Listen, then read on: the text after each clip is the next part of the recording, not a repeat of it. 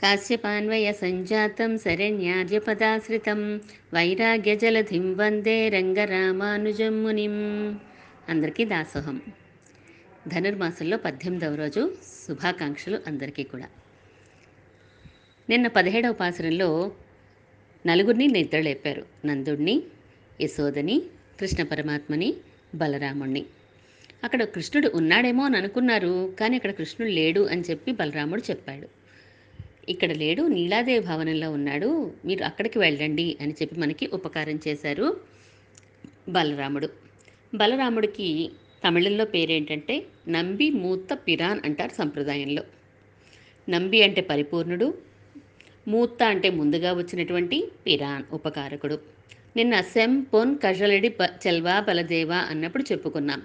ఎప్పుడైతే దేవకీదేవి గర్భంలోకి ఈయన అడుగు పెట్టారో కాలు పెట్టారో అప్పుడు తర్వాత పుట్టినటువంటి కృష్ణుడు గర్భం నిలబడింది. ఆయన నిలబడి కృష్ణ పరమాత్మ మనకి దక్కాడు. లోకానికి కృష్ణ పరమాత్మని అందించి ఉపకారం చేసినటువంటి ఆయన కాబట్టి ఆయన నంబి మూత పిరాన్ అంటారు. అలాగే ఇప్పుడు కూడా ఈ గోదాగోష్ఠికి అంతటికి కూడా ఉపకారం చేశారు. ఇక్కడ లేడు కృష్ణుడు మీరు అక్కడికి నప్పినప్పు దగ్గరికి వెళ్తే దొరుకుతాడు అని. బహుశా నందుని కాంపౌండ్లో వేరే వేరే అపార్ట్మెంట్స్ ఉన్నాయేమో. ఈరోజు నీలాదేవి అపార్ట్మెంట్కి వచ్చారు. ఈరోజు అమ్మ అమ్మవారిని ఒక్కరినే లేపుతారు నీలాదేవిని. రేపు ఎల్లుండి ఇద్దరిని కృష్ణ పరమాత్మని నీలాదేవిని కలిపి లేపుతారు. ఇంతకీ నీలాదేవి ఎవరండి? సంప్రదాయంలో నీలాదేవి అంటే నప్పిన్నై పిరాటి అని పేరు ఈమెకు. ఎలా అయితే సీతాదేవికి ద్రౌపది దేవికి స్వయంవరాలు జరిగి ఆ స్వయంవరంలో నెగ్గిన వారికే వారితో వివాహం చేశారో అలా నీలాదేవికి కూడా కుంభుడు. అంటే యశోదమ్మ వారి అన్నగారు కుంభుడు కుమార్తె ఈమె కుంభుడేమో నప్పిన్న పిరాటి వివాహం కోసం ఒక స్వయంవరం పెట్టారట. ఏడు పొగరమోతు ఎద్దులు ఉన్నాయి వీటిని ఎవరైతే లొంగ తీసుకుంటారో వారికే మా అమ్మాయిని ఇస్తానని చాటింపు వేయించారు. మనవాడే ఉందండి. ఇంకా ఆడవాళ్ళు వెనక పడ్డమే కదా పాపం నప్పిన పిరాటిని కోసం వెళ్ళిపోయాడు. అందులో దూకేశాడు గోదాలోకి. దూకేసి ఏడు ఎద్దుల్ని కూడా కుమ్ముతుంటే ఆయనకేం బాధ అనిపించట్లేదట. ఎందుకంటే నీలాదేవినే ఓ పక్క చూస్తూ ఉన్నాడట. ఓ పక్కన వీటితోటి హేళగా పోరాడేశాడట. ఏడిటిని కూడా చాలా ఈజీగా అవలీలగా ఒకే తాడుతోటి కట్టేసి అందులో నెగ్గి నీలాదేవిని సొంతం చేసుకున్నాడట మన స్వామి నీలాదేవికే నీ ఈమెకి ఇది మనం అష్టభార్యలు చెప్పుకుంటాం కదా కృష్ణ పరమాత్మకి అందులో నాగనజితే ఈ నీలాదేవి అని కూడా చెప్తూ ఉంటారు. ఇటు దక్షిణాదిలో కంటే ఉత్తరం వైపున నీలాదేవిని ఎక్కువగా కీర్తిస్తూ ఉంటారు. ఇలా నీలాదేవి ఇంట్లో ఉన్నాడని తెలిసిన గోదాగోష్ఠి అంతా కూడా నీలాదేవి దగ్గరికి వెళ్తున్నారు. నిన్న మనం యశోద అంటే మంత్రము అని చెప్పుకున్నాం మనం. మంత్రాల్లో వ్యాపక మంత్రాలు అవ్యాపక మంత్రాలు అని రెండు రకాలు ఉంటూ ఉంటాయి. అంటే మొత్తం ఏది తీసుకున్నా కూడా వ్యాపక మంత్రంలో ఏది తీసుకున్నా కూడా అంతా ఆ మంత్రంలో చెప్పబడి ఉంటుంది. ప- పర- పరమాత్మ గురించిన విషయాలన్నీ కూడా అందులో చెప్పబడి ఉంటాయి వ్యాపక మంత్రాల్లో. అవ్యాపక మంత్రాల్లో అంత పూర్తి వివరం అందులో లభించదు మనకి. మూడు వ్యాపక మంత్రాలు కలిసి ఉండే శ్లోకం మనకి తెలుసు. మనం విష్ణు సహస్ర పారాయణ చేసినప్పుడల్లా మనం ఆ శ్లోకాన్ని చదువుతూనే ఉంటాం. కానీ అవి మూడు మంత్రాలు అని మనం గుర్తించింది చాలా తక్కువగా ఉంటుంది. ఏంటండి ఆ శ్లోకం? వనమాలి గది సార్గి సింకి చక్రి చనందకి శ్రీమాన్ నారాయణో విష్ణుర్వాసుదేవోభిరక్షతు వనమాలని గదని సారంగాని ఇలా పంచాయుధాలు ధరించినటువంటి స్వామి ఎక్కడెక్కడ ఉన్నాడు? అంటే మూడు మంత్రాల్లో ఉన్నాడు. శంకి చక్రీ చనందకి శ్రీమాన్ నారాయణో విష్ణు వాసుదేవ అభిరక్షతు అంటున్నారు. నారాయణ మంత్రం ఆ తర్వాత విష్ణువు తర్వాత వాసుదేవ మంత్రం. మూడు మంత్రాలు చెప్పారు కదా. మూడు మంత్రాలని కూడా ఏంటి? అంటే పరమాత్మ యొక్క గుణాల్ని తెలిపే మంత్రాలు ఇవి. ఈ మూడు కూడా వ్యాపక మంత్రాలే. కానీ ఈ మూడిట్లో కూడా పూర్తి అర్థాన్ని ఇచ్చేది నారాయణ మంత్రమే. అందుకనే దానికి మంత్రరాజము అని నిన్న చెప్పుకున్నాం మనం. భగవంతుడు ఈ మూడు మంత్రాలని కూడా మనం ఉపాసన చేస్తే ఆయన యొక్క అనుగ్రహం మనకి చక్కగా పరిపూర్ణంగా లభిస్తుంది. మన కోరిక ఏదో దాన్ని బట్టి మనం ఉపాసన చేస్తూ ఉండాలి. దాన్ని బట్టి మన కోరిక పరమాత్మకి విన్నవిస్తూ ఉండాలి మన మంత్రం ఏదైతే దాది. పిల్లలు లేరనుకోండి ఏదో గోపాల మంత్రమో ఏదో ఇస్తూ ఉంటారు. అలా ఒకటే కోరిక అనుకోండి దానికి సంబంధించిన మంత్రం అనుష్ఠానం చేస్తే సరిపోతుంది. కానీ మనకి రకరకాల కోరికలు ఉండి అన్నీ ఫలించాలంటే అన్ని రకాల మంత్రాలు మనం చేయలేం కదా. దానికి ఏం చెప్పారు? అష్టాక్షి మహామంత్రం. పరమాత్మ కొరకే అయిన నేను నా కొరకు కాదు. సమస్త పదార్థములకు కారణభూతుడైన సర్వేశ్వరునికే నేను సకల విధముల కైంకర్యములు చేయవలను అని నారాయణ అష్టాక్షి మంత్రం చెప్పే అర్థము ఇదండి. ఇందులో ఏముంది? అంటే మన కోరిక ఉంది. మన కోరిక ఏంటి? పరమాత్మ నీ కైంకర్యం చాలు అని నేను కైంకర్యంగానే నీ మంత్రజపాన్ని చేస్తున్నాను తప్ప నేను ఈరోజు పది మాళ్ళు చేశాను కాబట్టి నా కో నాకు ఈ కోరిక తీర్చు అని మనం అడగట్లేదు. స్వామి నీ కైంకర్యాన్ని ఇవ్వి స్వామి నీ కైంకర్యాన్ని ఇవ్వి నేను నా కోసం అడగట్లేదు. నీ ముఖ స- సంతోషమే నాకు కావాలి అని చెప్పి మనం ప్రార్థిస్తున్నాం నారాయణ మంత్రం ద్వారా. నారాయణ మంత్రం ఎక్కడి వరకు వెళ్ళాలట అంటే లోకాన్ని లోకానికి ఈశ్వరుడు అంటే నియమించేవాడు భగవంతుడు కదా. ఆయనకి ఏది ఇష్టమో అది మనం కైంకర్యం అని అనుకుంటున్నాం మనం. అటువంటి ఆయనకి ఇష్టమైన వారెవరు? ఆయన్ని ప్రేమించే భక్తులు. వారిని ప్రేమిస్తే మన మీద కూడా ఆయన కరుణ పెరుగుతుంది అనుగ్రహం పెరుగుతుంది. మరి అటువంటి వారిని బాధ పెడితే ఆయన కోపం వస్తుందా రాదా? ఆ భగవంతుని అభిమానించే భక్తుడి వరకు మన ప్రేమ వెళ్ళాలి. అప్పుడే ఆయన నిజంగా సంతోషిస్తారు. ఇది నారాయణ మంత్రం చెప్పేది. భగవంతుడికి సేవ కావాలి భగవంతుడి యొక్క ముఖ వికాసం కావాలి అంటే భాగవతుల్ని వరకు నేను సేవిస్తాను అని చెప్పడం. ఆ భాగవతులు ఏం చేస్తారు మనకి? మళ్ళీ ఆచార్యుణ్ణి భగవంతుడిని లభింపచేస్తారు. నిన్న కృష్ణుడు భగవంతుడే అయినా కూడా బలరాముడు భాగవతుడు నిన్న చెప్పబడిన పాసురంలో. భగవంతుని పాదస్థానీయులు కదండి భాగవతుల వరకు. ఆయన వరకు వెళ్తే మన భగవద్భక్తి నిలిచినట్లు. మనకి నిజంగా భగవద్భక్తి అలవడినట్లు. బలరాముని లేపింది ఆండాళ్ళ తల్లి. మీరు లేవలసింది మాకు జ్ఞానం ఇవ్వడానికే కదా మీరు ఆ వైకుంఠంలోంచి ఇక్కడి వరకు వచ్చి ఆదిశేషువే ఇలా బలరాముడిగా అవతరిస్తే వచ్చి పడుకుంటారా? పడక ఎక్కడైనా పడుకుంటుందా? పడక మీద పడుకునే వా యజమాని పడుకుంటాడు కానీ పడక పడుకోదు కదా లేవండి మేల్కోనండి అంటే మాకు జ్ఞానాన్ని కలిగించండి అని అడిగింది. ఆయన అప్పుడు భగవంతుడు అడ్రస్ చెప్పేశాడు. ఏం చెప్పారు? అంటే భక్తులు ఎప్పుడు మనల్ని గైడ్ చేస్తూ ఉంటారు. ఆచార్యుల దగ్గరికి వెళ్ళడానికి భగవంతుడి దగ్గరికి వెళ్ళడానికి మనల్ని గైడ్ చేస్తూ ఉంటారు. ఆచార్యుల దగ్గరికి పంపించారనుకోండి భాగవతులు మనకు ఆచార్యులు చెప్తారు భగవంతుడు ఎక్కడ ఉన్నాడో ఆయన చెప్తాడు. ఇక్కడ నీలాదేవి భవనంలో ఉన్నాడని మనకు భాగవతులైనటువంటి మన నంబిమూత పిర అని చెప్పారు ఈ గోష్ఠికి అంతటికీ కూడాను. అమ్మ దగ్గరికి వెళ్తున్నారు అందరూ కూడాను. అంటే ఈరోజు ఆలయంలో మనం పరమాత్మని సేవించుకోవడానికి వెళ్ళేటప్పుడు ముందుగా మనం ఏం చెయ్యాలో గోదాగోపికి మనకి నేర్పిస్తోంది. ఆలయంలో సెంటర్లో పరమాత్మ ఉన్నా చుట్టూ మనం ప్రదక్షిణ ప్రదక్షిణకు వెళ్ళినప్పుడు ఇప్పుడు కాదనుకోండి కానీ పాత ఆలయాలు కానీ మన తమిళనాడులో వెళ్ళే ఆలయాలన్నింటిలో కూడా అమ్మ సన్నిధి విడిగా ప్రదక్షిణలో ముందుగా ఉంటుంది. అమ్మ ఒక్కతే ఉంటుంది విడిగా తనిక్ కోవిల్ అంటారు. విడిగా ఎందుకు ఉంటుందండి? అమ్మని అలా ఒంటరిగా ఉంచితే తప్పు కదా? అమ్మని స్వామిని ఒకేసారి కలిపి ఉంచాలి కదా? అంటే పెద్దలు ఏం చేసినా లోపల ఒక అర్థం ఉంటుంది కదా?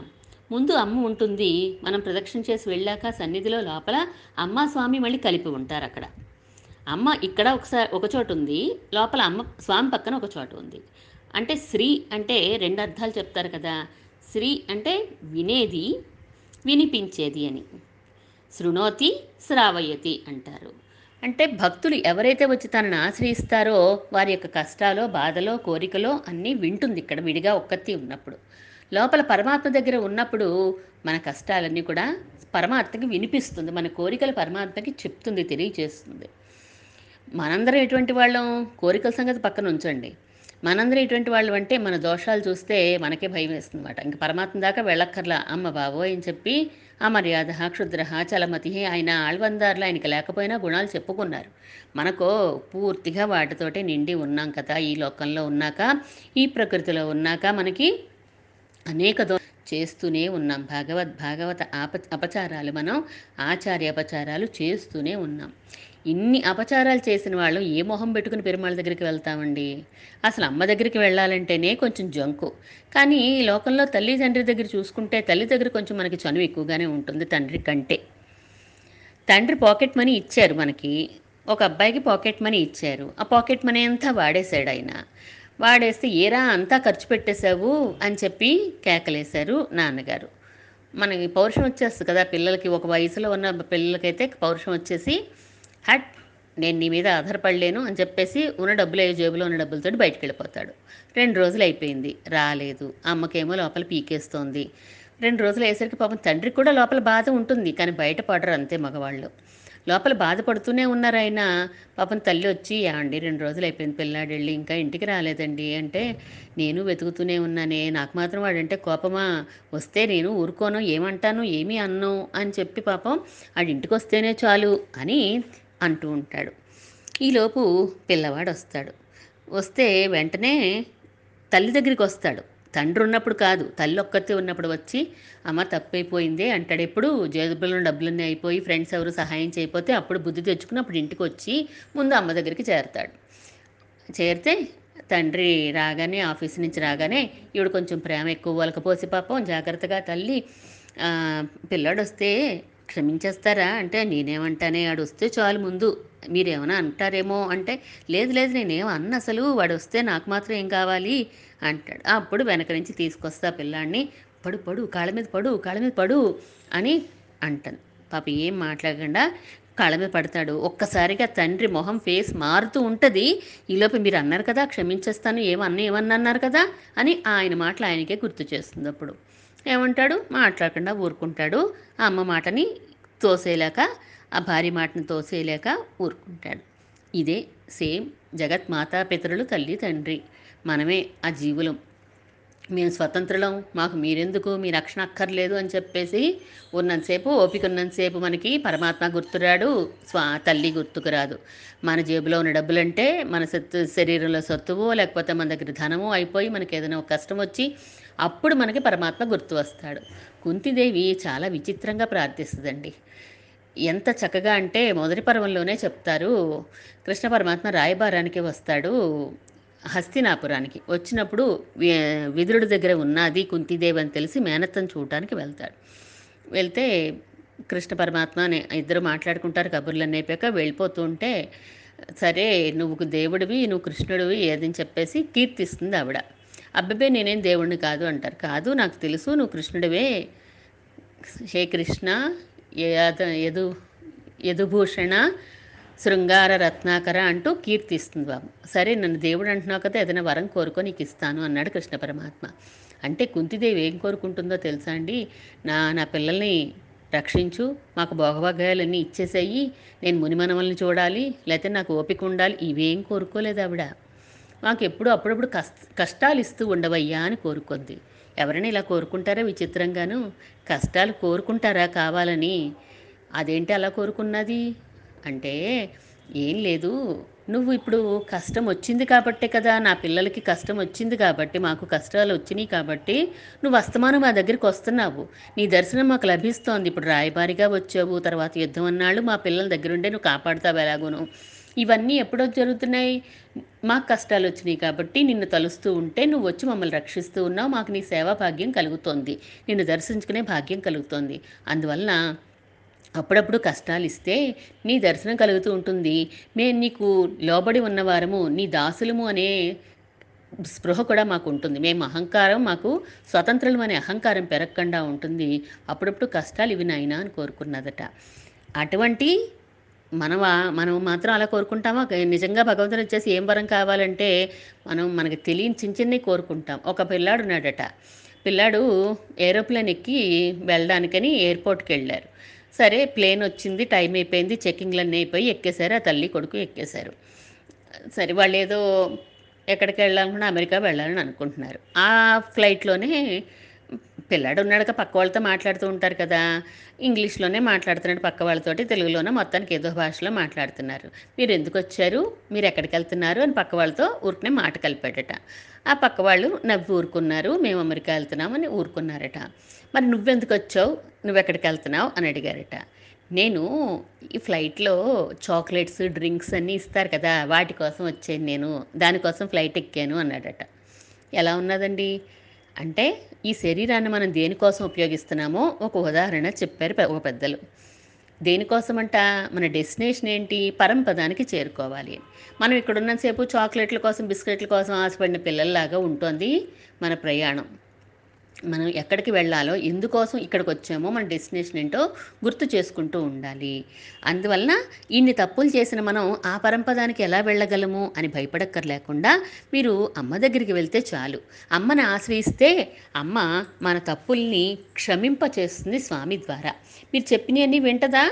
సరే మీరు ఆలయానికి వెళ్ళారు. మీరు అమ్మ దగ్గర మన అన్ని మొత్తం గోడంతా వెళ్ళబోసేసుకున్నాము. ప్రాకార ప్రదక్షిణ చేసి ఆ ధ్వజస్తంభం దగ్గర మనం అది దాటుకొని లోపల కోవెలకి వెళ్ళేసరికి ఈలోపు అమ్మ పరమాత్మ చెవిలో కొరికేస్తూ ఉంటుందట చెవులు కొరికేస్తూ ఉంటుందట. ఇదిగో పలానా వాడు వస్తున్నాడు. వాడు తప్పులు చేశాడు ఈ తప్పు చేశాడు ఆ తప్పు చేశాడని చిట్టా అంతా మీరు ఓపెన్ చేయకండి. వాడు రాగానే క్షమించండి. వాడు వచ్చి మిమ్మల్ని ఆశ్రయించాడు కదా మాత్రం చాలదా? అని ఆయనకి చెప్తుందట. అంటే ఇదేంటి? నేనే శాస్త్రాలు ఎందుకు పెట్టానంటున్నావు? తప్పులు చేసిన వాళ్ళని ఊరికే వదిలేయడానిక? అని అన్నాడట ఈయన. మరి శాస్త్రాలు సరే పోని. మరి మీకేమో ఎన్నో గుణాలు ఉన్నాయి కదా. కళ్యాణ గుణాలు లెక్కలేని ఉన్నాయని చెప్తూ ఉంటారు కదా మీరు. ఆశ్రిత వాత్సల్యుడు కరుణా సింధువు అని ఎన్నో చెప్తూ ఉంటారే మీరు. మరి ఇవన్నీ ఏమైపోయినాయి వాళ్ళందరూ ఏమనుకుంటారు ఇప్పుడు? ఆయన్ని గుణాలు లేవండి అంటారు లోకలందరూ మరి. అయితే నేను ఒక పజిల్ ఇస్తాను. సాల్వ్ చేయండి అంటదట. ఏం చేస్తారు? వచ్చి ఆశ్రయిస్తేనేమో శిక్షిస్తానంటారు. ఆశ్రయించకపోతే కోప్పడతారు. మరి ఏం చెయ్యాలి? అంటే అప్పుడు పరమాత్మకు ఒక సొల్యూషన్ చెప్పిందట ఈవిడ. మిమ్మల్ని ఎవరైతే ఆశ్రయిస్తారో వాళ్ళని క్షమించేసేయండి. తప్పులు లెక్క చూడకండి మీరేమని. పత్తుం పత్తాగా కణక్కిట్టు అంటారు ఆళ్వార్లు. పది పదిగా కలిపి కడతాట ఒక్క ఒక్క పాపం కానీ ఒక తప్పు కానీ జారిపోకుండా కట్టి ఉంచుతాట మన చేత అనుభవింప చేయడానికి పరమాత్మ.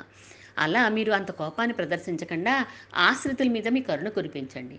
ఎవరైతే అనాశ్రితులు ఉంటారో మిమ్మల్ని ఆశ్రయించని వారు వారి మీద మీరు మామూలుగా శాస్త్రాన్ని ప్రవర్తింపచేయండి అని చెప్తుందట. సరేలే ఇదేదో బాగానే ఉంది అని చెప్పి అనుకుంటాట స్వామి.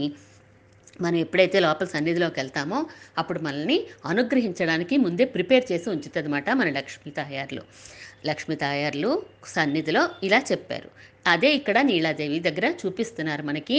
తనిక్కోయిల్లో విడిగా ఉన్నటువంటి సన్నిధిలో ఉన్న లక్ష్మీదేవిని ఎలా అయితే గుడికి వెళ్తామో అలా ఇక్కడ నీలాదేవిని ఆశ్రయించడాన్ని చెప్తూ ఉన్నారు. పాసురాన్ని విన్నపం చేసుకుందాం. ఒందు మదగళిత్త నోడాద తోల్వళియన్ నందగోపాలన్ మరుమగళేన పిన్నాయ్.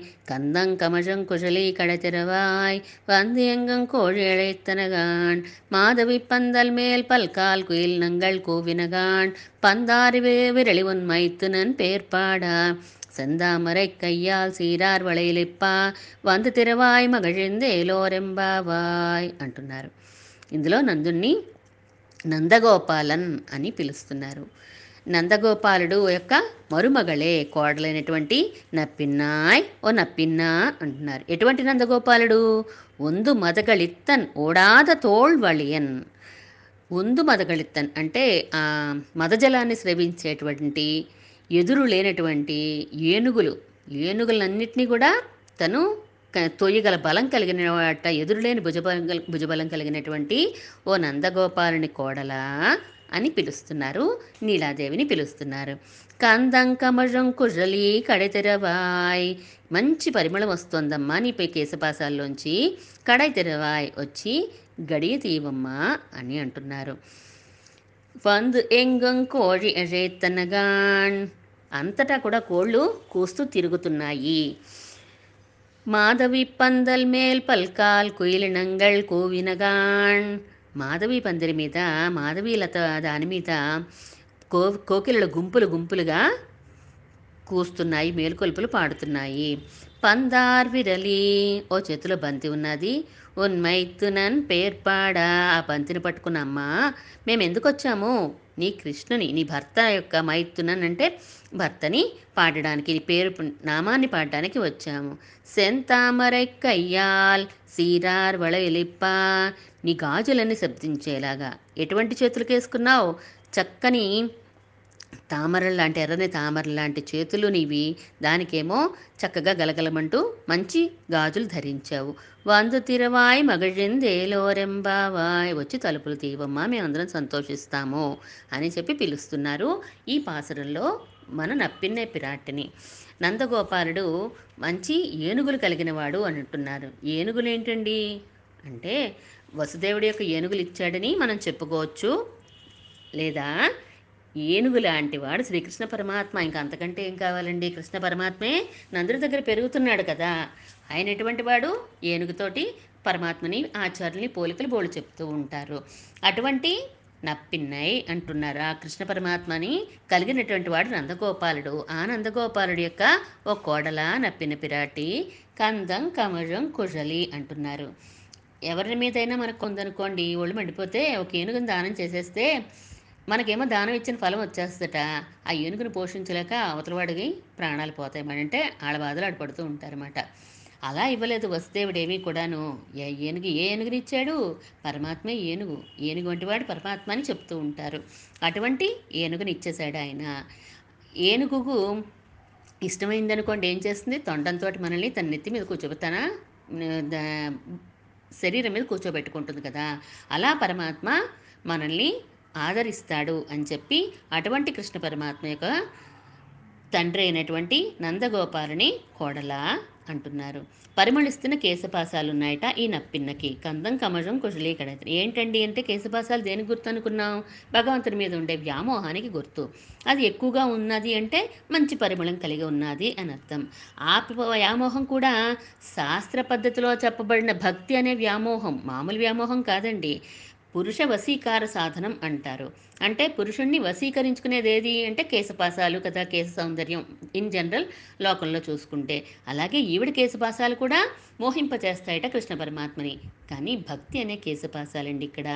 తన పిల్లలను వాత్సల్యంతో రక్షించాలి అనుకునే సౌందర్యం ఈ అమ్మది. ఆ సౌందర్యాన్ని దేనికి ఉపయోగిస్తుంది? పిల్లల్ని రక్షించడానికి అంటే మనలాంటి వారిని రక్షించడానికి ఉపయోగిస్తుంది. ఆ సౌందర్యంతో అడగాలే తీరుతూ అంటారు. కృష్ణ పరమాత్మని ఎలా మారుస్తుందా మంచి మాటలతోటి? మంచి మాటలు చెప్తూ తన సౌందర్యంతో వశపరుచుకుంటుంది. అందుకని భక్తితో అంటే ఎవరైతే భక్తి చేస్తారో వారిని వదిలిపెట్టలేడు కదండి. వారి మాటను కాదనలేడు కదా పరమాత్మ. అటువంటి సౌందర్యం కలిగిన ఆవిడ. అలర్మేల్ మంగై ఒరే మార్భ ఎప్పుడు కూడా అమ్మన స్వామిని విడిచిపెట్టి ఉండదు. ఎప్పుడు వెళ్ళి స్వామిని ఆశ్రయించాలండి? అంటే అమ్మ ఉన్నప్పుడు. మరి అమ్మ ఎప్పుడు ఉంటుందండి? ఎప్పుడూ ఉంటుంది అమ్మ. అలర్మేల్ మంగై ఒరే మార్భ అని ఒక్క క్షణం కూడా పి- త- తన విశ్లేషాన్ని సహించలేదట అమ్మ.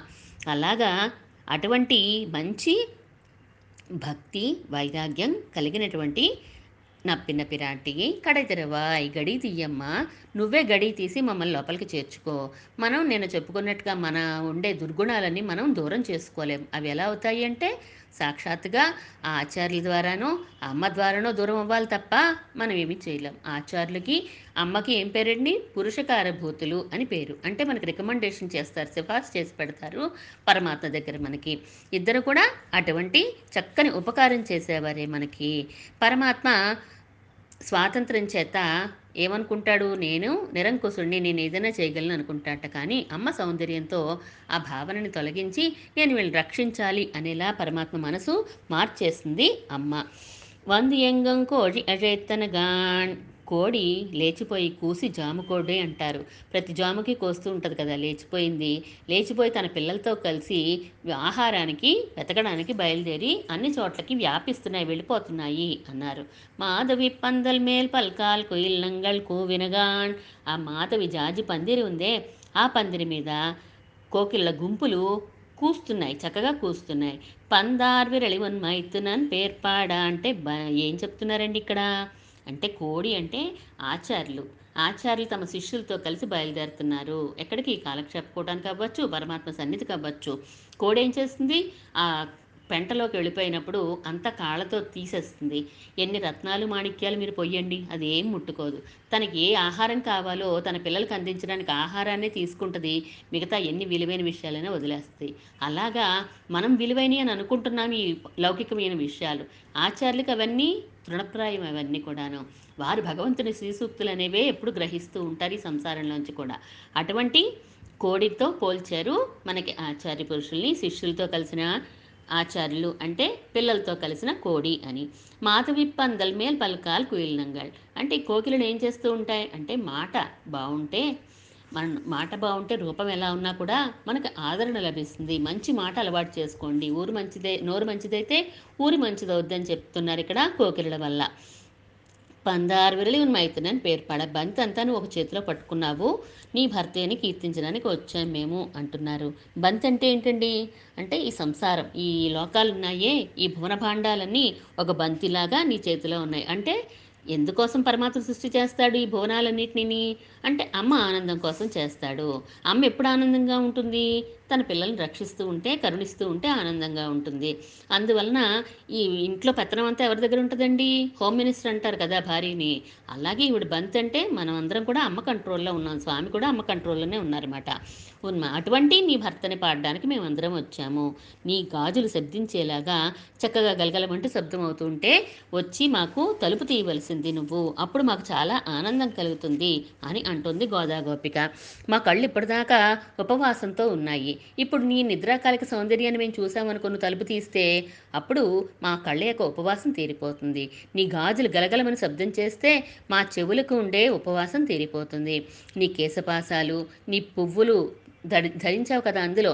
ఆ వాటి యొక్క పరిమళంతో మా ముక్కుకి అంటే ఘ్రాణానికి ఉండే ఉపవాసం తీరిపోతుంది. మా హృదయాలు ఎండిపోయి ఉన్నాయి. నీ చల్లని కటాక్షం ఒక్కసారి పడిందనుకో అప్పుడు మా హృదయాలన్నీ కూడా చెమర్స్తాయి. అంటే మెత్తగా అవుతాయి. తడి తడి తగులుతుంది. ఆర్ద్రత అనే తడి తగులుతుంది. మా యొక్క ఉపవాసాలకి అన్నిటికీ కూడా నువ్వే చల్లార్చాలి. మా ఇంద్రియాలకు ఉండే ఉపవాసం అంతా కూడాను.